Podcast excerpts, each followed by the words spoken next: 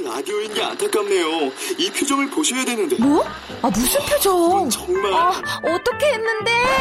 KBS 라디오 7개 채널에서 제공하는 최고급 정보들을 사진과 기사 그리고 영상으로 확인하실 수 있습니다. 읽는 라디오 KBS 라디오 홈페이지 라디오.kbs.co.kr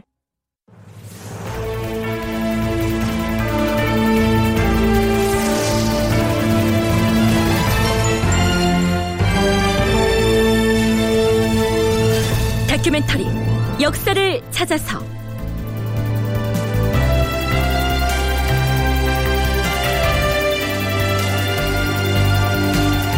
제 588편 김종직의 조의제문.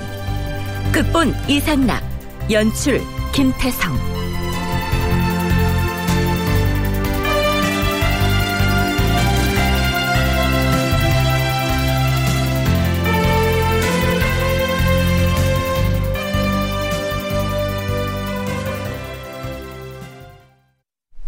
청취자 여러분 안녕하십니까?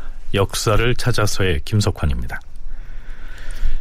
지금 우리는 서기론 1498년에 해당하는 연산 4년 7월에 일어났던 무오사화의 그 전개 과정을 탐색하고 있습니다.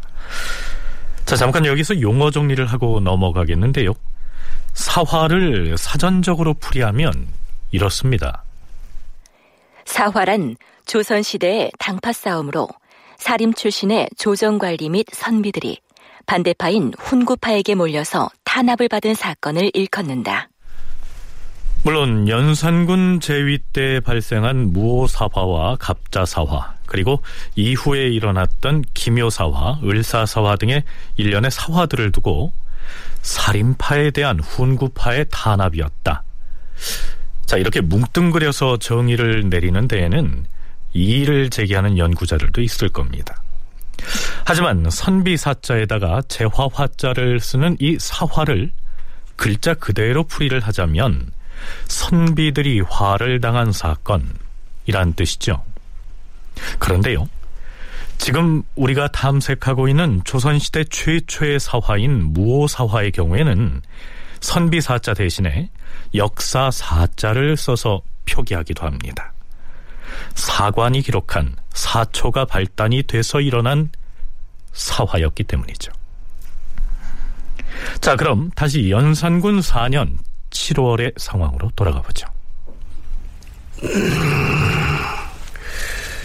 실록에 기록할 모든 내용은 마땅히 직필이어야 한다는 것을 너희들 대간도 모르지 아니할 것이다. 한데 지금 여기 이 이 이 김일손이 쓴 이 사초를 보면 선대왕 제위기에 있지도 않았던 일들을 거짓으로 기록해 놓았다. 이것을 방치하면 어찌 되겠는가? 뒷날 다른 사관들도 또한 이렇게 하지 않겠는가? 과인은 그것을 조사하여 밝히려고 한 것이다. 그런데 지금 대가는 과인이 사초를 보아서는 아니 된다고 말하고 있다. 이는 필시 붕당이 드러날까 두려워서 그러는 것이 아닌가? 주상 전하, 신등은 역사를 기록하는 규정에 저촉될까 염려되어서 감히 사초를 보아서는 아니 된다고 청하였을 뿐이옵니다. 어찌 신등이 붕당이 탄로될까 두려워서 그런다고 하시옵니까? 너희들 역시 지금 돌아가는 형국이 과인이 사초를 보지 않을 수 없는 실정이라는 것을 잘 알고 있을 터이다. 그럼에도 보아서는 아니 된다고 완강하게 말을 하고 있으니 이, 이, 이 어찌 붕당이 탄로나는 것을 두려워서 하는 말이 아니겠느냐? 사초를 보아서는 아니 된다고 발설한 대간에 대해서도 마땅히 그 죄를 엄중하게 다스려야 할 것이라. 이번만은 특별히 용서할 것이니 입 다물고 그만 물러가. 연산군은 김일손이 성종 제위기에 작성한 사초의 일부를 가져오게 해서 살펴본 뒤에 세조와 관련된 내용을 문제 삼아서 김일손을 비롯한 김종직의 제자 그룹을 줄줄이 포박해서 이 국문을 하기 시작을 합니다. 사헌부와 사관원의 간관들이 임금이 사초를 보는 것이 부당하다고 간을 하고 나서자 갑자기 붕당 얘기를 꺼낸 것이죠. 그러니까 이 말은 대간 너희들도 김일손 등과 같이 모두 붕당으로 맺어진 한 통속인데 그게 들통날까 두려워서 사초를 못 보게 하는 것이 아니냐 이렇게 받아친 것입니다. 자, 그렇다면 여기에서요. 연산군이 거론한 붕당이란 무슨 뜻일까요? 뒷날 이른바 사색당파로 상징되는 붕당 정치의 그 붕당과 같은 의미일까요? 명지대학교 이근호 교수의 얘기 들어보시죠. 어떻게 보면 여기서 이제 붕당이라는 얘기가 나와서 그런지 모르겠습니다만 일제시대에 당파성돈 얘기를 하지 않습니까? 근데 이제 당파성돈을 얘기하는 사람들이 당파의 당쟁의 뿌리를 이 연산군 때부터 잡고 있거든요. 그러니까 아마 요 용어로 아마 착안을 한 것 같아요. 착안을 해서 아 이 시대부터 당파가 생겨나고 당쟁이 심해졌다 이렇게 얘기를 하는 아마 그 꼬투리가 실마리가 되는 것도 이게 아닌가 생각이 듭니다. 근데 절대 이제 후대에 저희가 얘기하는 붕당과는 성격이 다른 것으로 볼 수가 있겠습니다. 일제 강점기에 연산군이 했던 이 붕당 운운의 발언과 뒷날 당쟁의 요인이 된 그 붕당을 같은 성격으로 연결 지으려는 시도가 있었다는 얘기입니다. 말하자면 당쟁의 요인이 된 붕당은 연산군 때부터 비롯됐다. 이렇게 이해하려고 하는 시도가 있었지만 여기에서 연산군이 얘기한 붕당은 뒷날의 그것과는 성격이 다르다는 것이 이건호 교수의 견해입니다. 자, 그렇다면 이때 연산군이 붕당이라고 하는 말을 처음 썼을까요? 그건 아니었습니다. 조선이 건국하기 직전에 1392년 봄에 이성계가 말에서 떨어져서 조정에 나오지 못하던 시기가 있었죠. 이때 이성계가 문화시중이고 정몽주가 수시중이었는데 그 시중이 없는 동안에 이제 수시중인 정몽주가 정치를 주도하면서 조준, 정도전 이런 사람들을 이제 붕당으로 몰아붙여서 처형을 하려 했다. 하는 것이 이제 기록에 나옵니다. 그러니까 조준이니 정도전이니 이들이 자기네들의 사적인 이익을 추구하는 그런 사람들이다. 라고 하는 형태로 죄목이 갖춰지고 그것에 근거를 두고 이들이 일단은 여러 지방으로 그 유배를 당하고 성신여대 오종록 교수의 설명에 의하면 이미 고려 말에 뒷날 조선 건국의 주역이 되는 정도전, 조준 등이 사익을 위해서 붕당을 한 죄, 즉 붕당 교결죄로 처벌을 받은 적이 있다는 얘기입니다. 성종실록에도 붕당에 관한 내용이 여러 군데 등장합니다. 성종 9년 5월 임금이 경연에 나아갔다. 홍문관 교리 안침 등이 임사홍 등의 처벌에 관하여 아뢰었다. 주상 전하, 임사홍은 거동과 언어가 음험하고 바르지 못하옵니다. 또한 유자광, 박효원, 김원신 등과 붕당을 교결하여 조정을 물랑케 한 죄인이옵니다. 예로부터 붕당은 국가의 커다란 병통이옵니다. 마땅히 차명에 처하여야 하고 그 처자는 종으로 삼으며 가사는 정몰해야 하옵니다. 여기에서 붕당을 교결했다 해서 탄핵을 당하고 있는 대상은 유자광, 임사홍, 박효원 등 훈구 세력으로 분류할 수 있는 인물들입니다. 들이 붕당을 이루었다고 지적했던 장본인은 유자광, 임사홍 이런 사람들이었습니다. 그러면서 예, 이들이 이제 처벌당하는 과정에서 예, 살림 세력은 그 엄하게 처벌할 거를 요구했었고 그리고 임사홍, 유자강 이 사람들이 사면받는 그런 과정에는 또 이제 반대를 했었고 사면된 다음에 다시 관직에 나갈 때도 예, 살림 세력은 그걸 또 이제 반대를 했었고 하는 그런 이제 악연이 이미 성종 때부터 예, 갖추어져 있었는데 그런데 이제 연산군 즉위한 다음에 무호사화로 진전되는 과정에서는 이제 거꾸로 예, 훈구 세력에 의해서 살림 세력이 붕당을 이루어서 국왕에게 불충하고 있다. 하는 것으로 지적이 되는 거죠. 그러니까 연산군이 무오사화의 국면에서 들먹인 이 붕당은 뒷날 당쟁의 요인이 되는 그런 의미의 붕당이 아니고요. 그저 사익을 추구하기 위해서 무리지어 행동하는 것을 일컫는 일반적인 의미였다. 이렇게 이해를 하면 될 것 같습니다.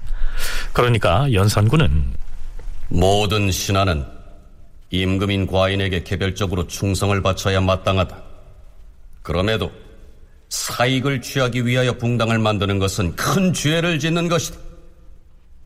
따라서 지금 임금인 내가 국가적인 중대사를 조사하기 위하여 사초를 살펴보는 것인데 그것을 못 보게 한다면 대간인 너희들도 김일선 무리와 함께 붕당을 결성하였고 그것이 탄로나는 것을 두려워하고 있는 것이 틀림없으렸다.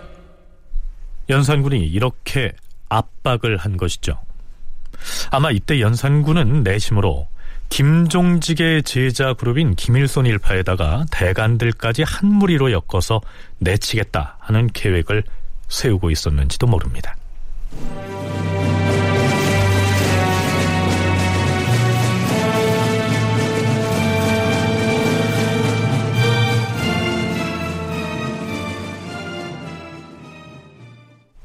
연산군은 세조를 부정적으로 기술하고 계유정난으로 희생된 김종서를 비롯해서 사육신 사건으로 목숨을 잃은 성산문 등을 절개를 지키다가 죽은 충신으로 기술했다고 해서 수차에 걸쳐 김일손을 공문합니다. 뿐만 아니라 김일손의 집에서 발견된 편지를 문제 삼아서 이목 또 권오복 등을 공문하고요. 김일손의 사초에 기술된 내용을 검증하겠다면서 허반, 이총, 박경 등 많은 사람들을 국문하고 임금이 사초를 보는 것은 부당하다고 간한 홍문관의 교리까지도 붙잡아서 신문을 합니다. 하지만 이때까지만 해도 이 사건이 살림 세력이 참화를 당하는 사화로까지 확대될 가능성은 적어 보였습니다. 그런데 이때 이 사초 사건이 미미하게 봉합되거나 김일성 등 몇 사람을 처벌하는 선에서 유야무야 될까봐 조바심이 난 사람이 있었습니다. 바로 유자광이었죠. 연산 4년 7월 15일 유자광이 비장의 카드를 들고서 연산군 앞에 나섭니다. 이것이 무엇이요?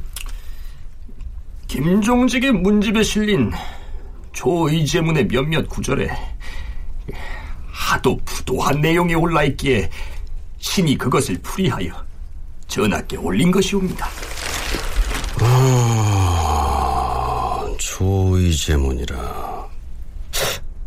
헌데 김종직의 조의제문이 정녕 이런 내용을 담고 있다는 말이오? 그러하옵니다, 전하.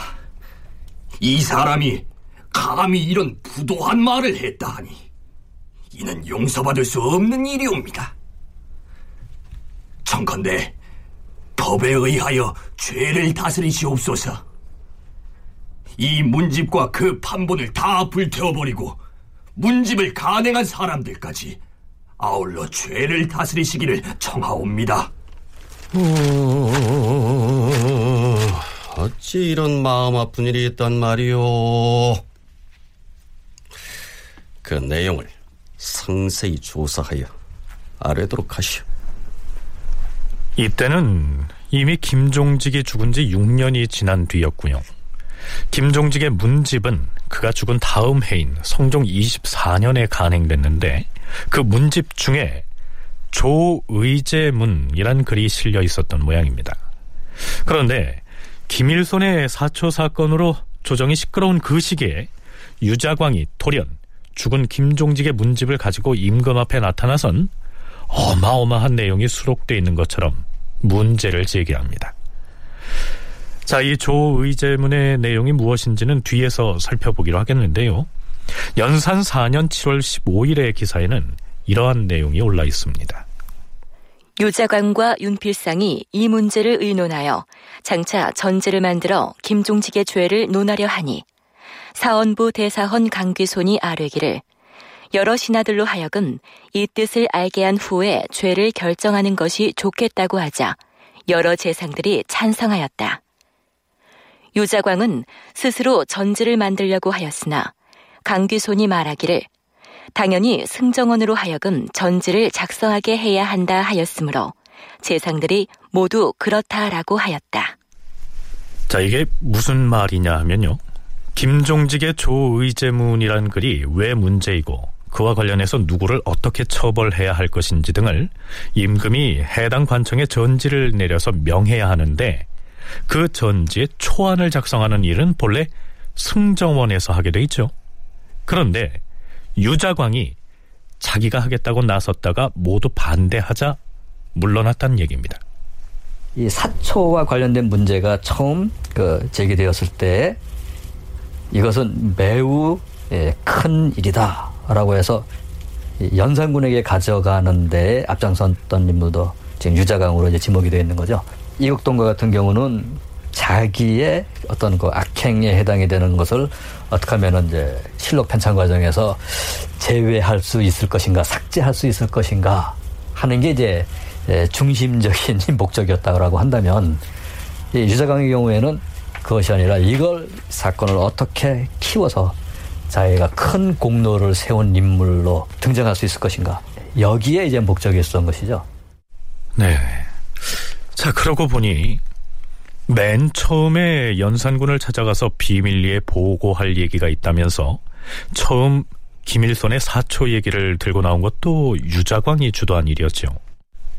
자, 그렇다면 유자광은 김종직의 이 조의제문을 가지고 또 어떤 사건을 어떻게 꾸며서 자신의 출세의 발판으로 삼으려고 할까요?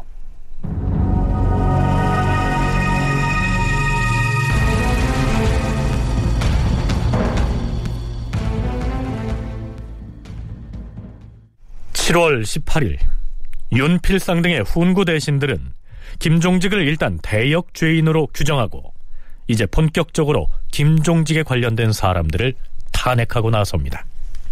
주상 전하, 이원이라는 자는 김종직이 사망했을 때 그의 시호를 의논하면서 김종직을 칭찬한 것이 마치 공제를 찬양하듯 하였사오며 표현말은 김종직이 업적을 정리하는 행장을 지었사오니 청컨대 두 사람 모두 국문하시옵소서. 음, 마땅히 그리해야 할 것이다. 전하, 신의원은 일찍이 김종직에게 학문을 수업하지 않았사옵니다. 다만 김종직이 동지 성균으로 있을 적에 신이 생원 신분으로 성균관에서 공부하였사온데 그때 목은 이색이 쓴 관어대부를 차운하여 과거에 급제하였기로 김종직이 칭찬을 하였사옵니다. 김일순이 신을 일컬어 김종직의 제자라 한 것은 아마도 이 때문일 것이오며 그 문집도 신은 일찍이 보지 못하였사옵니다. 하면 김종직의 시호를 논의할 때 너는 무엇라 하였느냐? 신은 당시 봉상시 참봉이 되어 김종직의 시호를 의논하게 되었는데 이렇게 말하였사옵니다. 김종직은 타고난 성품이 순수하고 아름다우며 울량하고 자애하였다. 일찍이 시와 예를 배워서 덕에 의거하고 인에 의지하고 충신하고 독경하여 사람 가르치기를 게을리하지 아니하였도다. 학문을 하는 데는 왕도를 귀히 여기고 패도를 천히 여겼으며 어버이를 섬길 때는 그 효를 다하고 임금을 섬기면 그 충을 다했으며 사람들에게 선을 권하고 악을 드러내지 않았다. 문장과 도덕이 특출하였으니 그 공이 매우 중하도다. 이렇게 의견을 말하였사옵니다. 하오나 신은 분시 김종직의 사람됨을 알지 못하였고 다만 표현말이 행장에서 김종직을 극구 칭찬하였기 때문에 이를 근거로 그렇게 의논한 것이옵니다. 음, 김종직의 행장을 지은 표현 말도 행장을 지은 뜻을 말해보라. 예, 전하. 신은 경상도 함양에 살고 있어온데 김종직이 함양군의 군수로 와서 신이 비로소 알게 되었사옵니다. 그 후에 신이 향시에 합격하고 나서 경전을 공부할 때 의심나는 곳이 있으면 질문을 하였사옵니다. 김종직의 문집은 신이 보았사오나 단 조의제문은 글의 뜻을 획득하지 못했사옵고 김종직의 시집은 당시에 보지 못했사옵니다. 다만 신은 김종직의 행장을 지으면서 이렇게 썼사옵니다.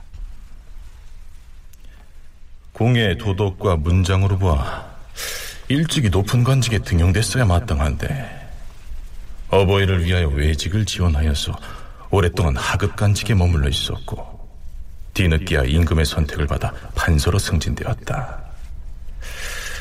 그러나 신병이 어찌할 수 없는 지경에 이르러 두 번 다시 조정에 오르지 못하였으니 어찌 우리 경상도의 불행이 아니랴.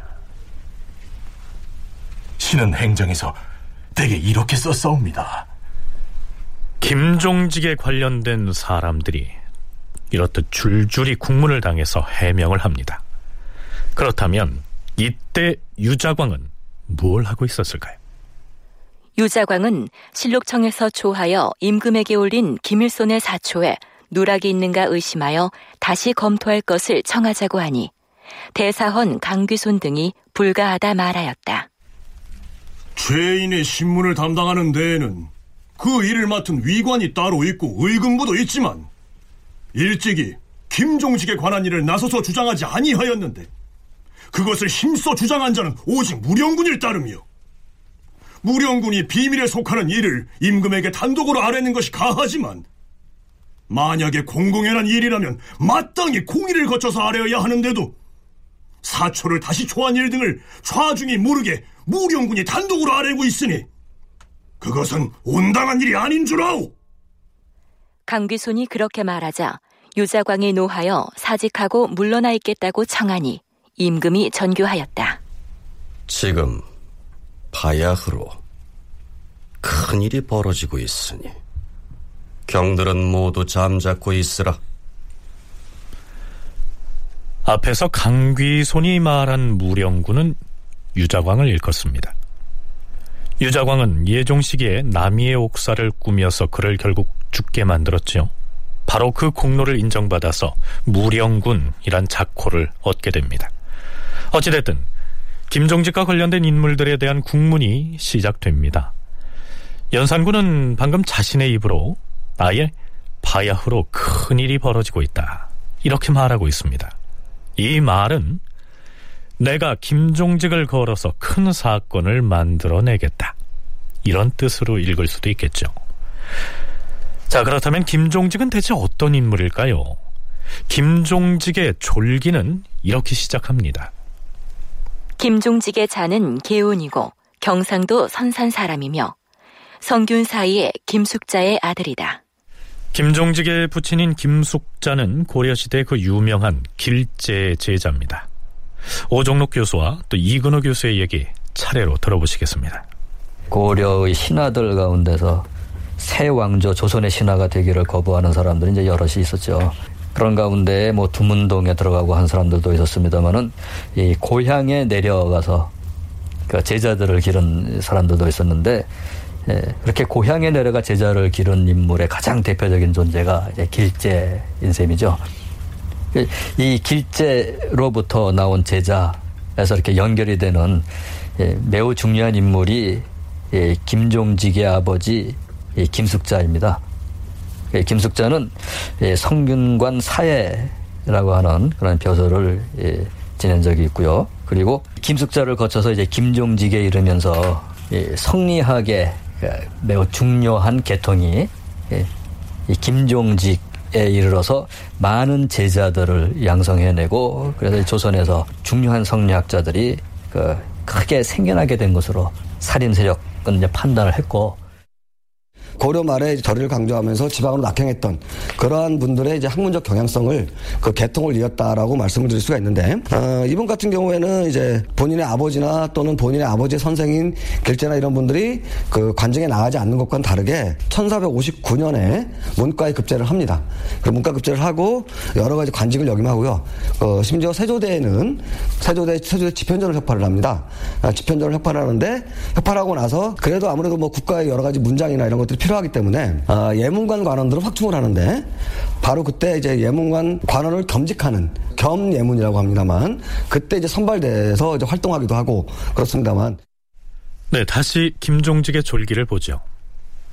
단종 원년 개유년에 진사에 합격하였고 세조 5년 김효년에 문과에 합격하였다. 세조가 지편전을 없애고 글자라는 선비 10명을 선발하여 예문을 겸하게 할 적에 김종직은 형 김종석과 함께 선발되어 들어갔다. 이렇게 돼 있습니다.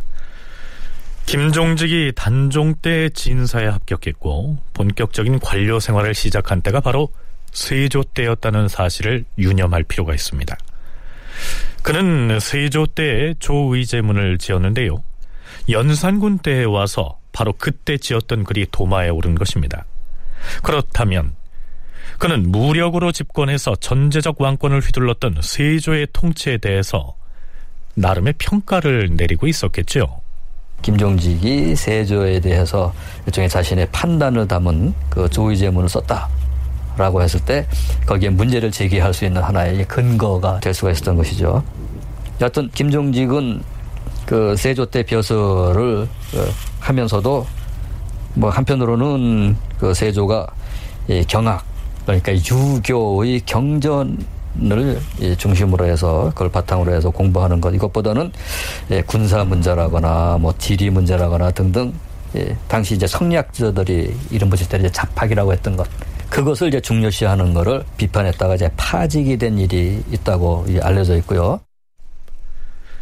그러다가 성종이 즉위한 이후에 김종직은 요직에 등용됩니다.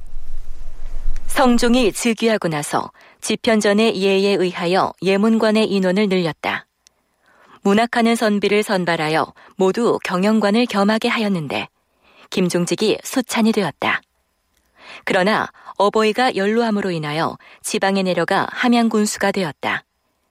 군수 임기가 만료되자 승문원 참교에 제수되었고 이어 연로한 어머니 때문에 사직하자 임금이 선삼부사로 임명하였다.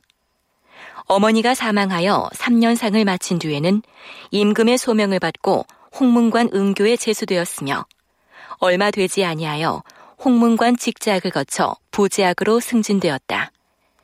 얼마 뒤 승정원 동부승지에 제수되고 좌부승지를 거쳐 도승지에 발탁되었다. 한마디로 김종직은 성종의 총애를 받았다고 해도 과언이 아니겠죠. 비록 야사에 올라 있는 내용이지만 어느 날 김종직이 성종에게 전하, 신은 성산문이 충신이라 생각하옵니다. 이러한 발언을 했을 때 성종은 놀라서 얼굴이 굳어졌다가 김종직이 신은 전하의 성산문이 될 것이옵니다. 이렇게 말하자 얼굴이 밝아졌다는 일화가 전해집니다. 하지만 그 자신도 그리고 성종도 모두 세상을 떠난 뒤 연산군 때에 와서 그가 세조 때 지었던 글 한 편이 빌미가 돼서 이 사화의 참극이 일어날 것이라고는 생전에 상상도 못했겠죠.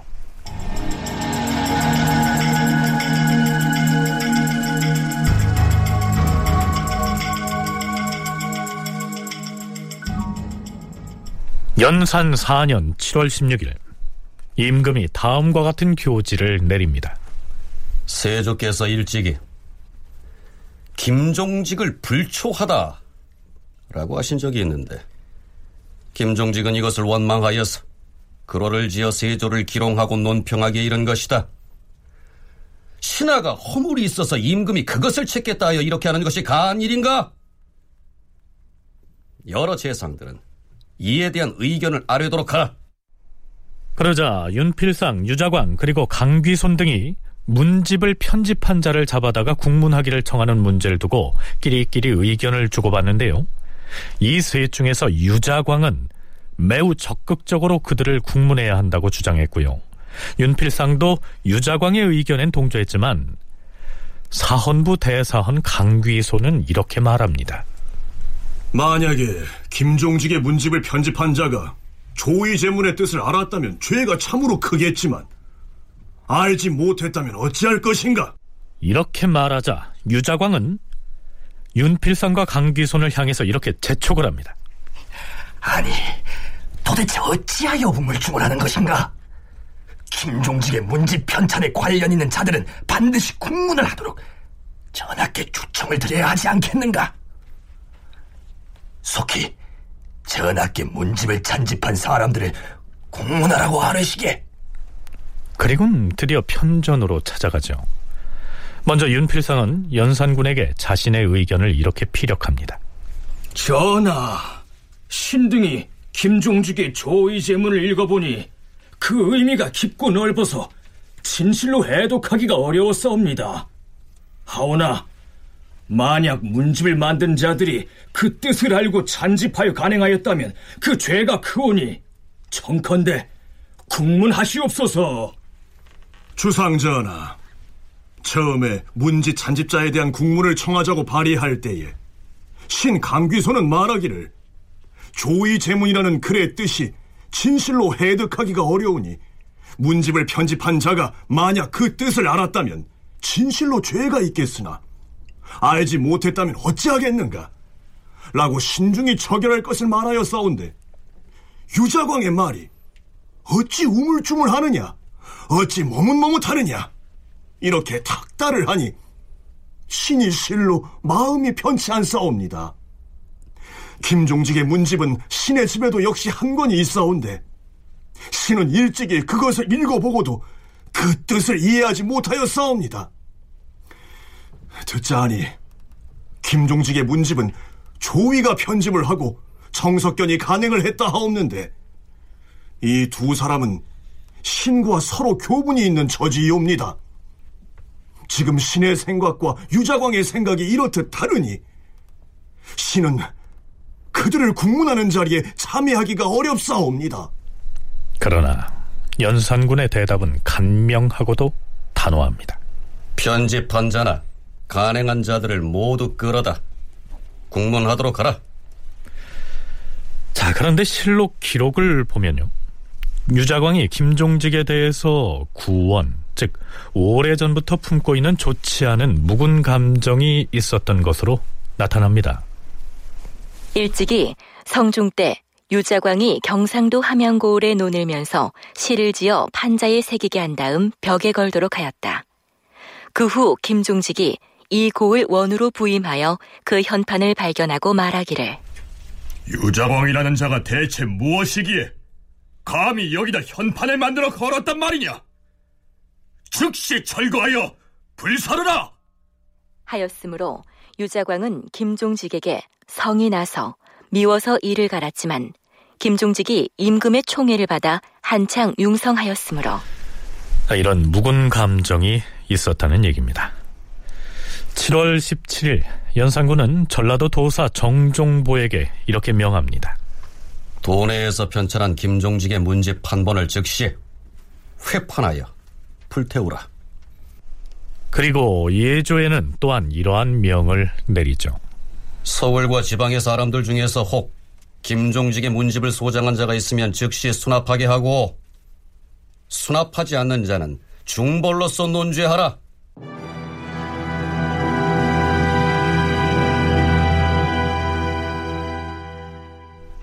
자, 이제부터는 김종직이 지었다는 문제의 그 조의제 문이 어떤 글인지 살펴보기로 하겠습니다. 김종직은 자신이 조의제문을 언제 어느 때 지었으며 왜 지었는지를 바로 그 조의제문의 앞쪽에다가 밝혀두고 있습니다. 이해하기 쉽게 풀어서 설명을 하자면 이렇습니다.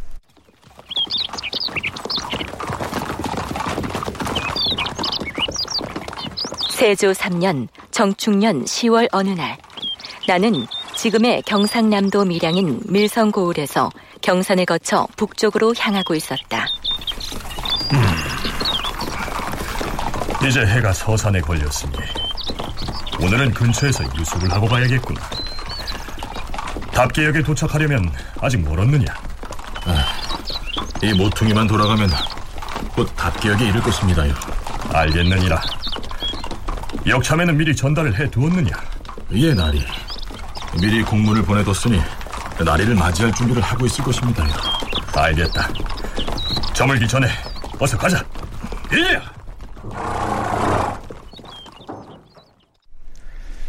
네, 김종직 일행은 그날 저녁에 지금의 경상북도 성주에 해당하는 답계역에서 하룻밤을 머물게 됐던 것입니다. 그런데 그날 밤 김종직은 꿈을 꿉니다.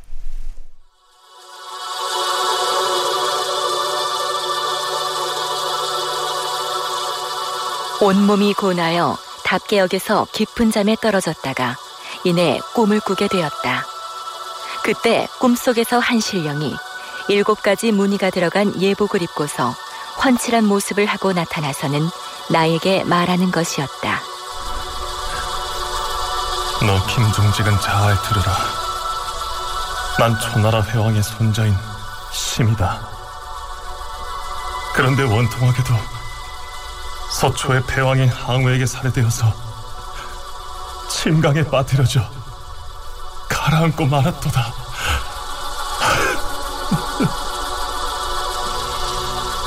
아, 여보시오.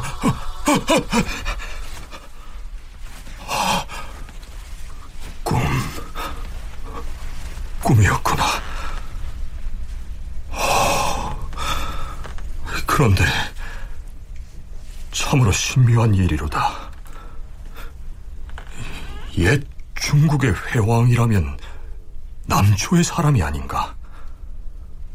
나는 동이족 사람으로서 양쪽 지역을 거리로 따지자면 말리나 될 뿐이 아니라 그가 살았던 시대와 내가 살고 있는 시대 역시 천년이 훨씬 넘는데 꿈속에 와서 감흥을 하다니 이것은 상스러운 일이 아닌가?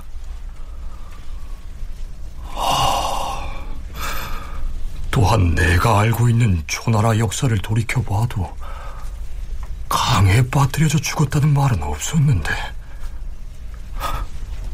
그렇다면 정령 항우가 사람을 시켜서 비밀리에 회왕을 쳐 죽이고 그 시체를 물에 던졌던 것일까? 하, 이건 참 알 수 없는 일이로다. 정축 10월 어느 날에 나는 밀성 지금의 밀양이죠. 밀양에서부터 이제 경산으로 가다가 경상도 지역에서 충청북도 지역으로 이제 올라오는 그런 여정인데 거기 답계역에서 잠을 잤다는 거예요. 그런데 꿈에 신이 신령이 칠장복 이거는 황제나 이제 뭐 제후나 뭐 이런 사람들이 이제 장복을 이렇게 되는데 장이라고 하는 건 이제 관에 주름이 몇 개인가 하는 걸 나타내고요. 하여튼 그 칠장복을 입고 헌칠한 모양으로 와서 말했다. 나는 초나라 회양 손심인데 서초의 패왕에게 살해돼서 빈강에 잠겼다. 라고 말을 하고 나서는 갑자기 모습을 감췄다. 라고 하는 건데 오종록 교수의 얘기 중에 초나라 회왕의 손자 심이 던져진 강 이름을 빈강이라고 했는데요. 국사편찬위원회에서 번역한 연산군 일기에도 빈강이라고 표기해 놓기는 했지만 원문에는 고을 이름 침자를 쓰고 있고요. 문헌에 따라서는 침강이라고 되어 있기도 합니다. 어쨌거나 꿈을 깨고 난 김종직은 억울하게 죽은 회왕의 손자 심을 위해서 뭔가 해야겠다고 생각을 합니다. 여봐라, 지필목을 가지고 오너라.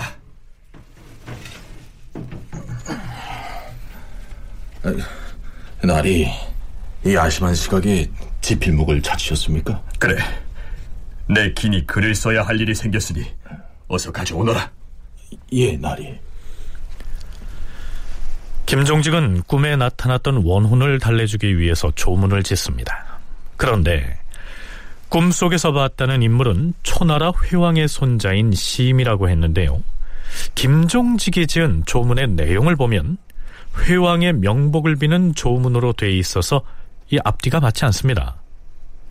뭐 어찌됐든 김종직이 조의를 표한 대상은 진시황에 의해서 멸망당한 초나라의 마지막 왕손 오를 의자에 황제 제자를 쓰는 의제로 추대됐다가 항우에 의해서 살해된 인물입니다. 자 이렇게 이해를 하시면 되겠고요.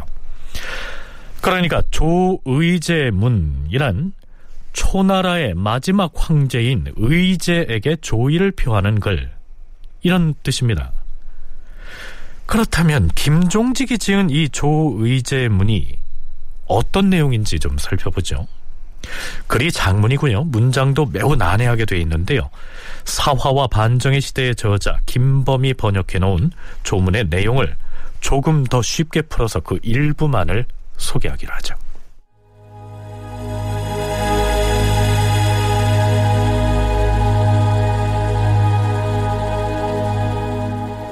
하늘이 만물의 법칙을 마련하여 사람에게 주었으니 어느 누가 하늘, 땅, 도, 임금의 네 가지 근본과 인위 예지신의 다섯 가지 윤리를 높일 줄 모르겠는가.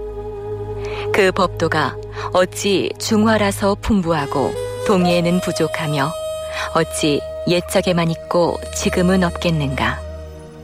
그러기에 나는 천년 뒤에 동의 사람이지만 삼가 초나라의 회왕을 조문하는 바이다. 옛날 진시황이 포악을 자행하여 사해가 검붉은 피바다가 되니 큰 나라나 작은 나라나 모두 그 폭정을 벗어나려고 허둥댈 뿐이었다. 침강의 산은 하늘을 향해 우뚝 솟았지만 햇빛은 어둑어둑 저물어가고 침강의 물은 밤낮으로 흘러가지만 넘실넘실 되돌아오지 아니한다. 하늘과 땅이 끝이 없듯 억울한 원한도 어찌 다 하리요. 회왕의 호는 지금까지도 떠돌아 다니는구나. 나의 충성된 마음은 새와 돌도 뚫을 만큼 굳세기에 회왕이 지금 호련히 내 꿈에 나타난 것이리라. 주자의 필법에 따라 떨리는 마음을 공손히 가라앉히며 술잔 땅에 부으며 제사를 올리노니 바라건대 영령은 와서 흠양하소서.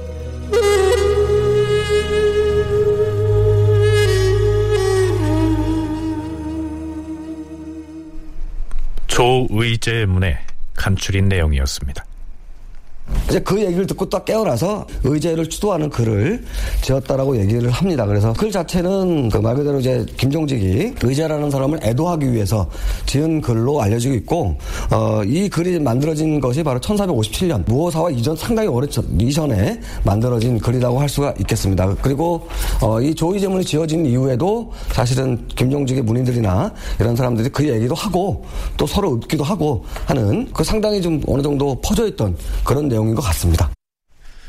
네, 김종직이 지은 이 조의제문이 김종직의 제자들이나 다른 선비들에게도 널리 알려졌을 것이란 얘기죠. 뭐 어찌됐든 김종직의 제자인 김일소는 스승이 지은 이 조의제문을 사초에 기록했다가 성종실록을 편찬하기 위해서 세워진 실록청에 제출했겠지요.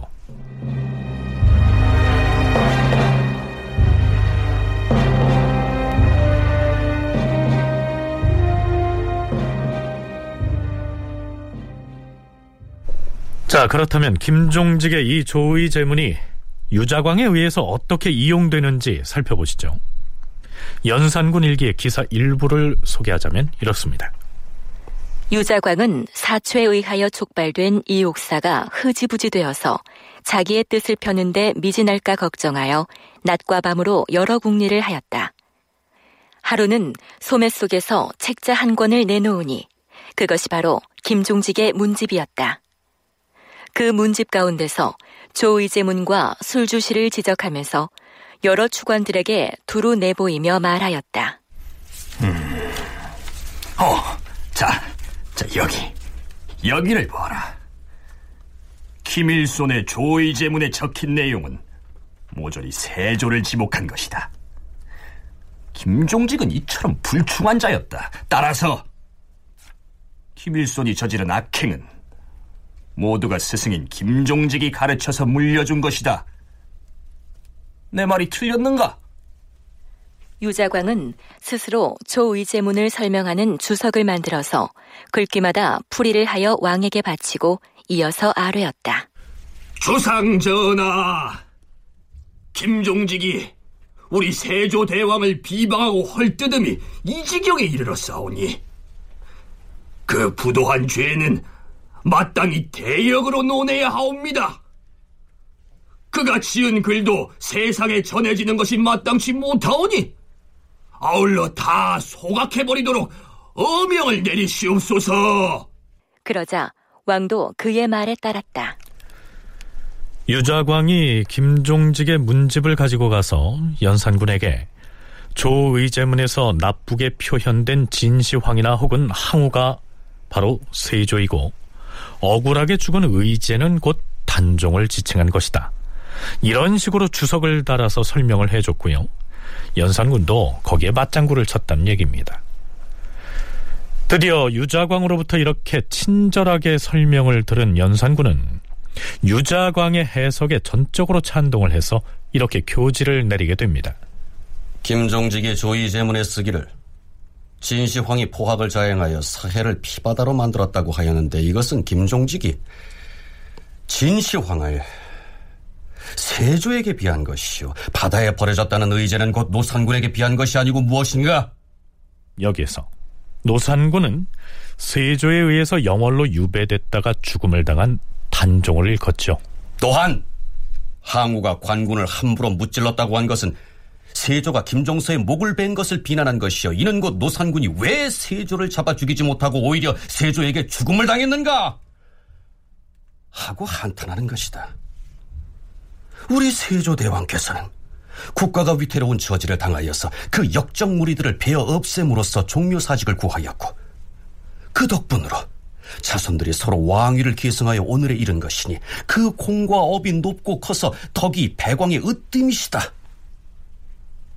그런데 뜻밖에도 김종직이 그 문도들과 더불어서 세조의 성덕을 기롱하고 논평하여 김일손으로 하여금 역사를 허위로 왜곡하는 지경에까지 이르렀으니 이, 이, 이 어찌 하루아침에 이루어진 일이겠느냐? 속으로는 반역의 마음을 품고서 새 임금을 내리 섬겼으니 하, 하, 하, 하, 하. 나는 이것을 생각하면 두렵고 떨려서 몸을 가누지 못하겠다. 동반과 서반의 삼품 이상 신료들과 대간과 홍문관의 관원들은 어떤 벌을 내려야 할 것인지를 의논하여 아뢰도록 하라. 이렇게 된 거죠. 자, 그럼 여기서 잠깐. 그렇다면 김종직의 조의제문에 대한 유자광과 연산군의 해석은 전혀 엉뚱한 견강 부회이기만 할까요? 김종직은 조의제문을 지으면서 무력에 의한 세조의 권력 탈취와 그의 희생당한 김종서, 사육신, 단종 등의 죽음을 빗대서 풍자하고자 하는 마음이 정말로 없었을까요? 한문학자인 경성대 신승훈 교수는 김종직의 조의제문에 관해라는 논문에서 이렇게 기술하고 있습니다. 무오 사화는 김종직의 조의제문 때문에 일어난 사건이 아니라 조의제문을 이용하여 자신의 정치적 입지를 굳히고 정적을 제거하려고 했던 인물들의 곡해가 만들어낸 불상사일 뿐이다. 무오사화는 김종직이 조의제문을 지었기 때문에 또는 그것을 김종직의 문인인 김일손이 사초에 올렸기 때문에 일어난 사건이 아니다. 조의제문은 무오사화가 나기 전에는 아무도 문제 삼지 않았던 것이다. 심지어 성종도 그 글을 보았으나 별다른 혐의를 두지 않았으며 누구도 그것이 세조를 비판한 것이라고 여기지 않았다. 유자광이 구절구절 끌어대어서 세조의 왕위 찬탈 과정에 꿰맞춘 것이다. 그러면서 신 교수는 유자광의 비유가 잘못됐다는 사례로서 이러한 점을 들기도 합니다. 항우는 한 고조와 천하를 놓고 쟁패하였던 인물이다. 이미 천하의 왕으로 군림하였던 진시황과 어린 조카 단종을 신하로서 모셨던 수양대군은 비유의 구도라는 측면에서 이미 맞지 않은 것이다. 자, 그런데요, 명지대학교 이근호 교수는 그런 사실 관계는 중요하지 않다고 얘기합니다. 그 무호사화라고 하는 사건들이 확대되는 과정 속에서 결국 중간에 유자광이 김종지의 문집을 들여오고 또 그 속에서 결국 조이즘을 끄집어내고 이러는 것들을 본다면 어, 결국 이제 유자광이라든지 또는 무호사화를 주도했던 연산군의 의도가 중요한 것이지 그 뭐 예를 들자면 초양 자신인지 또는 초양 손자인지 그게 항우인지 이건 저는 중요하지 않다고 생각이 들고요. 어쨌든 그것을 계속적으로 끌어대면서 그 논리를 만들어 나가는 어떻게 보면 유자광을 비롯한 이그 무호사화를 진행시키는 측들 의 의도들이 저희가 좀 그 독법을 읽어 나가야지 여기서 저희가 사실관계를 확인한다는 것은 저는 그 의미가 없다고 생각이 듭니다. 하지만 성신여대 오종록 교수는 앞에서 논문을 인용했던 신승훈 교수가 조의 제문은 세조나 단종 등과는 아무런 관련이 없는 글인데 다만 유자광이 억지로 꿰맞춰서 문제를 삼은 것이라고 주장한 것과는 정반대의 견해를 피력합니다. 문제는 이해가 1457년 세조 3년 이고 이 10월이 바로 영울에 쫓겨나 있던 단종이 죽음을 당한 때라고 하는 겁니다. 그리고 그보다 1년 전인 1456년 그 여름 6월 달에는 성삼문, 박팽년 이런 이들이 단종을 복위시키려고 거사를 계획했다가 실패해서 죽음을 당하는 그러니까 사육식 사건이 일어났던 것이고요. 그 때문에 이제 단종이 영월로 쫓겨났던 것인데 아울러서 이제 1457년 6월 달에는 경상도 순흥도부에서 금성대군을 주축으로 해서 단종 보기를 꾀하다가 실패하고 많은 사람들이 이제 죽음을 당하는 참극이 또 이제 벌어졌었는데 김종직이 지나가던 그런 지역에서 뭐 조금 거리는 있습니다만은 무슨 얘기냐면요. 김종직이 조의제문을 쓴 때가 언제냐 하는 것을 따져보자는 것입니다. 세조실록을 보면 세조 3년 정축년 10월 노상군은 금성대군이 죽었다는 소식을 듣고 스스로 목을 메어 조라니 예로서 장사 지냈다. 이렇게 돼 있습니다. 바로 단종이 죽던 그해 10월 어느 날 김종직이 조의제문을 지은 것입니다. 게다가 세조실록에는 단종이 스스로 목숨을 끊었다고는 했지만 실록 이외의 여러 사료들을 보면 사람을 보내서 죽였을 가능성이 농후하고요. 또한 예로서 장사를 지냈다 하곤 했지만 버려진 시신을 누군가가 가지고 갔다거나 혹은 강물에 버려졌다 하는 등의 소문이 떠돌고 있었음을 상기하자면 김종직의 조의제문은 세조의 권력 찬탈 혹은 단종의 억울한 희생과 따로 떼놓고 생각하기가 어렵다는 얘기입니다. 그리고 조의제문을 지을 때 김종직이 경상도의 성주에서 북쪽으로 이동하는 중이었는데요.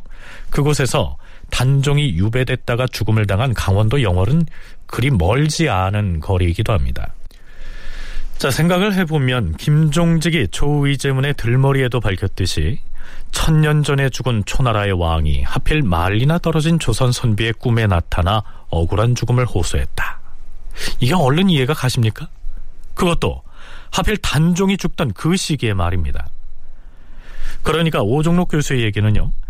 김종직이 먼 옛날 중국에서 억울한 죽음을 당한 회왕 혹은 회왕의 손자가 꿈에 나타난 것처럼 장치를 해서 기실은 세조의 잔악한 폭정을 비판하고 억울하게 죽은 단종을 추도하는 글을 지었는데 그게 바로 조의제문일 것이다.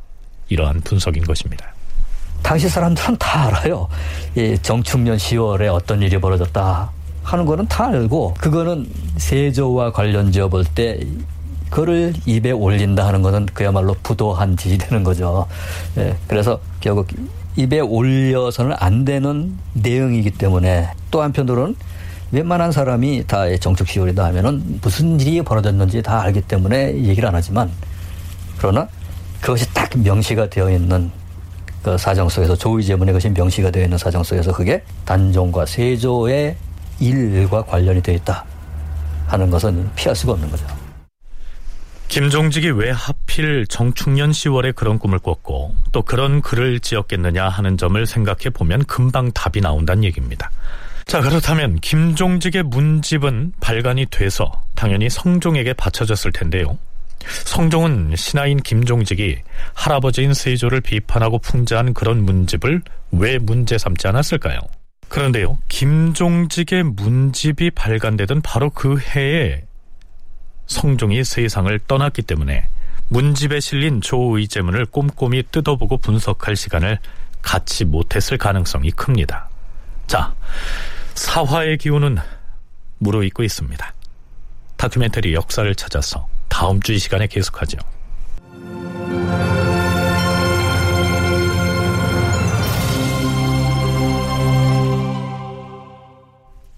출연 이규석, 이정민, 이규창, 김진수, 장희문, 허성재, 석승훈, 낭독 미나, 해설 김석환, 음악 박복규, 효과 신연파 장찬희, 기술 이진세.